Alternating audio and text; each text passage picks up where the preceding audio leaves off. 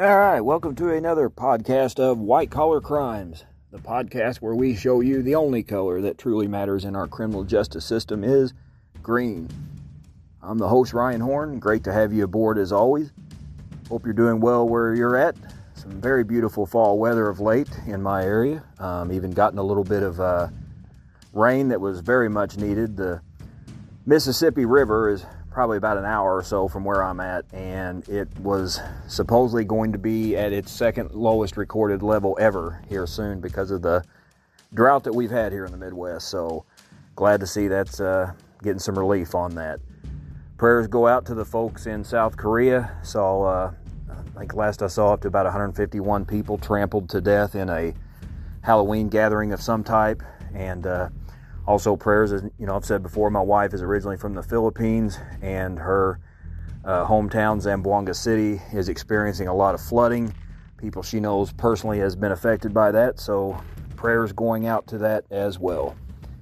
So, again, thanks for being aboard.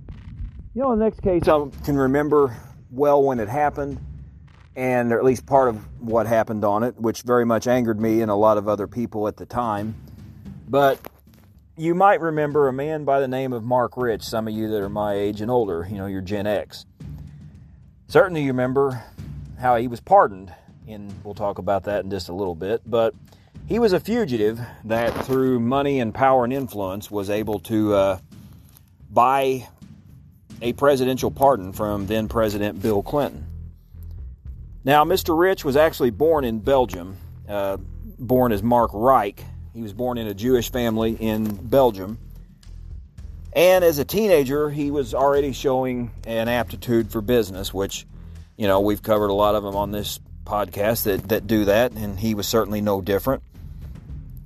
And as a teenager, he, you know, showed some good business skill and acumen. And, you know, a lot of them do that, and it's sad that they, you know, a lot of them have the necessary skills to make a very good, legitimate you know, wealthy living for themselves and their families, but you know, for through greed and always wanting more, you know, they end up committing crimes and you know, losing their freedom and reputation and everything else. Well, again, he showed that skill at a young age as a teenager and as he grew up, he got, you know, involved in the financial and business world and he began to specialize in metals and, and raw materials.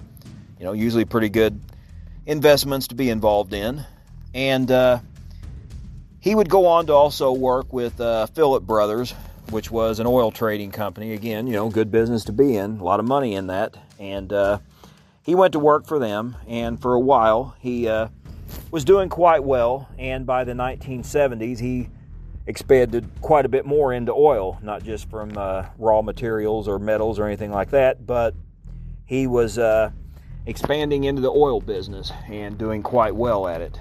And uh, he would also, you know, even brag later about some of the illegal oil deals and things that he had been doing.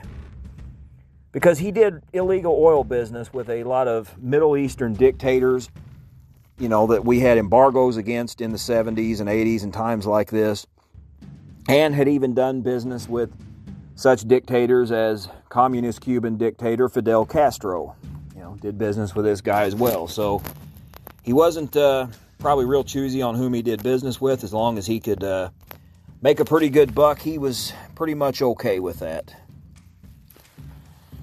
And he wasn't okay with just making money in oil or raw materials or metals or anything like that. He expanded into real estate, you know, which that's a good business to be in as well. Um, a lot of overhead. Um, I have a friend that you know, has made pretty good money in that, but you know, over time, some of the overhead costs and things forced her to kind of step back a little, sell a lot of her properties, and kind of you know move and expand into other things. But you know, we certainly know there is money to be made in that. A lot of very rich and wealthy people in the world's history have made their money in the real estate sector, and he did quite well with it as well. And uh, it was going well for him until about the early 80s, and that is a time when things began to catch up to him a little bit.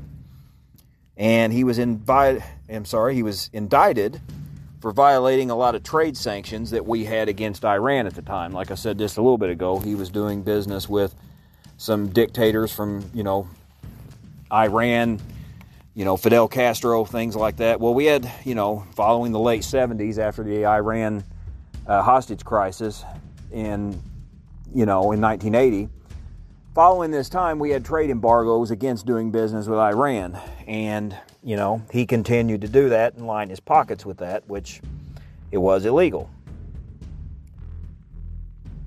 He was living in Switzerland actually at this time, even though he, you know, was based in America. And at this time, his assets were frozen as he began to get on the radar again of federal law enforcement authorities. Now, one of these assets and one of these holdings that they froze was the holdings that he had in 20th Century Fox at the time, which was starting to really bloom and become a thing in the 80s. I remember when the Fox network came out when I was in high school. I want to say it was probably like 1986, 1987, somewhere in that area there.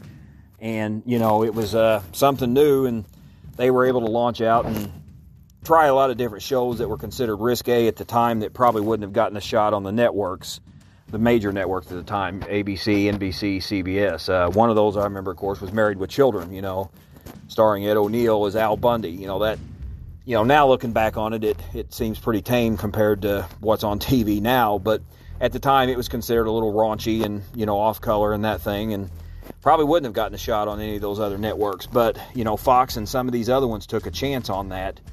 And, you know, it became a major, major deal. And he sold his share, which he had to Rupert Murdoch, who would become the big cheese there at Fox and he sold it for reportedly over 200 million dollars, which, you know, in the 1980s, that's that's a pretty good chunk of change.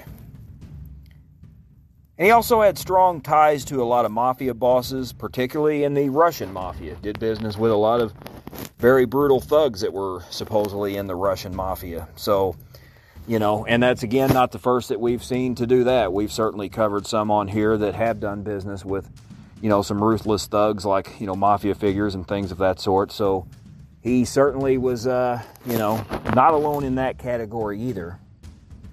But all this crooked activity led him to being indicted eventually on a whopping 65 counts. Now, among these charges were tax evasion, wire fraud, racketeering, and even some trade embargo violations, which you know we mentioned that a little bit before, doing some business with uh, with Iran. And he was prosecuted by future New York Mayor Rudolph Giuliani, and you know we've talked about that on this podcast before too. You know Rudy Giuliani really made his bones in federal prosecution. You know we've he, we've talked to other people on this show recently that, that were prosecuted by him. Uh, of course, one of the famous ones we talked about last year, Leona Helmsley in New York, the Queen of Mean, as she was known, the real estate tycoon. She was brought down by Mr. Giuliani. And of course, like we said before, what he's probably most famous for as a prosecutor was taking down a huge chunk of the mafia, you know, the big five families in New York, by using the RICO statute that had been developed uh, about a decade earlier or so. And through that, he was able to greatly weaken a lot of the muscle that the mafia had at that time. And they've honestly never really fully recovered from that. Now, of course, they're still organized crime and, you know, they still have a lot of power and influence, but that weakened them greatly. Once that RICO statute was able to really be used against them, it caused them to lose a lot of the muscle and things that they had and, you know, it's rumored for a while they had a lot of things on uh, J. Edgar Hoover at the time, and he was able to, uh, you know, or he basically turned his head and pretended organized crime didn't exist. That's pretty much what he said in a nutshell.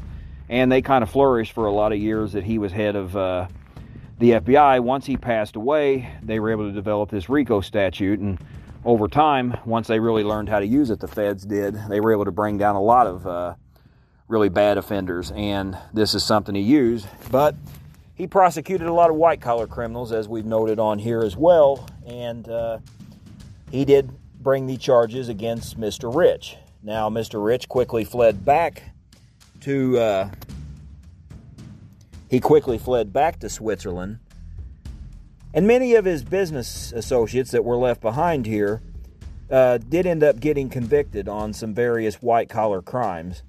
But uh, Mr. Rich did remain a fugitive there in Switzerland. And uh, it's one of those places that you know a lot of people, a lot of criminals go, a lot of white collar criminals go to, you know, avoid being extradited back here to the United States. You know, and uh, he's certainly not the first criminal of any type to hide out in Europe and other countries. You have the you know Roman Polanski, the famous uh, Hollywood director, has hidden in Europe, you know, for forty something years now. You know, rather than face charges here in the United States of raping a 13 year old girl, I believe it was. So you know, he's certainly not the first rich and powerful person to flee to another country and hide out. And again, that's what uh, money and power can do for you. And it did for him. He was able to flee to Switzerland.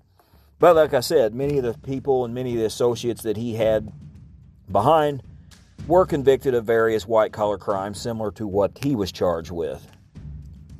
And he never actually did return to the U.S supposedly even for his own daughter's funeral, which is, you know, quite amazing. But again, he knew the moment he did, he was going to be arrested and, you know, probably hauled off for a long period of time. So he never actually did return to the U.S., just uh, remained in Switzerland and traveled throughout Europe, supposedly had a few close calls and dodged uh, being apprehended a few times out there, but was always managed to uh, be able to stay a step or, step or so ahead of justice. And, you know, like I said, money can buy a lot of things and it can buy you out of a lot of trouble in our legal system. And it certainly bought Mr. Rich uh, some, you know, peace of mind in the legal system because on January 20th, 2001, then President Bill Clinton's last day in office, he issued a presidential full pardon of Mr. Rich.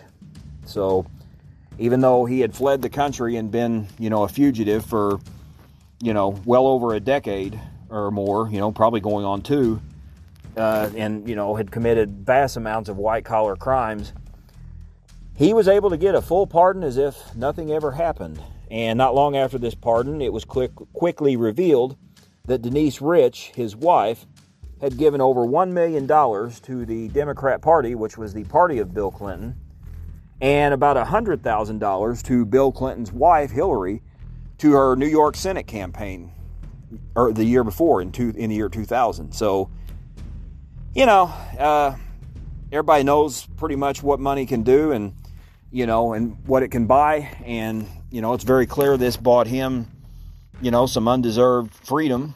And, uh, it didn't end there. They also found out that the Riches had donated $450,000 to the Clinton Foundation, which they've been alleged to have laundered a lot of illegal money through over the years, but they nonetheless were investigated, but it was determined in the end no criminal activities had occurred, even though, you know, everybody knew this was simply, uh, you know, a bribery, I think, so to speak, for you know, for some freedom. So again, just by having money and power and being able to buy his freedom, he was able to commit massive amounts of white collar crimes, flee the country to Switzerland, bide his time out, pay off the right official, and bam, gets a full pardon as if none of that ever happened. That's the power that money can have. And there's plenty of people rotting away poor people in prisons all over the country, you know, that have not committed anywhere near the crimes and harm this man did, but because they don't have enough money to donate to the right people, they go to jail and prison and have their freedom taken from them and everything else they have. And yet, this man, by power and privilege, was able to avoid all that simply by signing some checks and donating them to the right people and the right foundations. Now, supposedly Bill Clinton said he did regret this afterwards, and it did cause a lot of backlash, even in his own party. Uh, I believe it was former President Carter at the time even uh, criticized this move, and it certainly, uh, you know, did come with criticism. And Bill Clinton said supposedly that this pardon was the result from a lot of political pressure, probably from other donors. Um, he said it was also from the Israeli government, Anti Defamation League, uh, people that Mr. Rich himself had donated a lot of money to. In fact, he was known to have donated over $150 million to Israeli causes, which they in turn lobbied on his behalf as well. So he had a lot of very powerful and, and rich people lobbying on his behalf. But uh, again, Bill Clinton said, you know, he regretted this. And, you know, again, the decision was him, despite the pressure from these various agencies and political organizations and whatnot, the decision still was his to make, and uh, unfortunately, he did make it. And Mr. Rich was able to, uh, you know, get out of having any responsibility at all for what he had done. And you know, this didn't give Bill Clinton the best of exit. I remember at the time there was a lot of controversy at this, his last day. I think he had some other pardons at the time that were a little controversial, which, I mean, to be fair, that that's going to almost always be the case. Anytime, you know, in my life, I've seen a president when they leave office, they do issue these pardons, and the overwhelming majority of the time, they're going to make somebody mad regardless. But, you know, it's just kind of an American tradition before a president leaves office, they donate this money, and, I mean, they, uh, they make these uh, pardons and whatnot, and you know, some of them are justified, and then there's some that uh, some people see through and you know think that there's some shady backroom deals going on. And of all the presidential pardons I've seen in my life, this one I think is hands down probably the sleaziest and most corrupt that was uh, that was ever done. But they all got away with it, and Mr. Rich never did serve any time for anything he did. He passed away, I believe, in about 2013 or something, and uh, you know, was never charged or ever brought to any kind of justice. And again, it did tarnish uh, Bill Clinton's legacy a little bit. He, uh, even the New York Times, which is normally probably favorable to him and you know people of his party, they even said uh, that it was a shocking abuse of presidential power. So for them to say that, you know, that was pretty bad. And though, like I said, criminal activity was suspected, uh, Clinton or no one else connected to this pardon was ever charged. Not his wife, not Denise Rich, you know, anybody that was uh, involved. You know, anybody with the Anti Defamation League or anybody that had pressured him from this, nobody was brought up on anything. So, again, money can buy a lot of things, and it can buy you a presidential pardon for some pretty serious white collar crimes.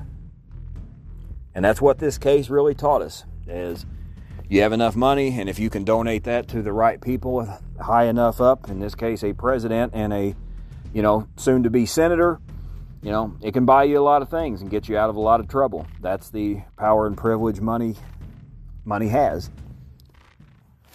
Well, folks, we appreciate you tuning in for this one. Hope you can join us again on next Tuesday. Um, as I always say, if you've got any ideas for a show, on any white collar crime subjects, feel free to email me at ryanhornvt at gmail.com. Be sure and like our Facebook page, White Collar Crimes. And also, uh, you know, I've always say if you're in need of any type of voiceover service or work or anything like that, you feel free to contact me there or visit my uh, my website, ryan-horn.com. Always working on a couple audio books. Got another one I'm getting ready to finish up soon, and one that's going to be out and published here shortly. Uh, got one that is now out now and completely published on the We Hear app.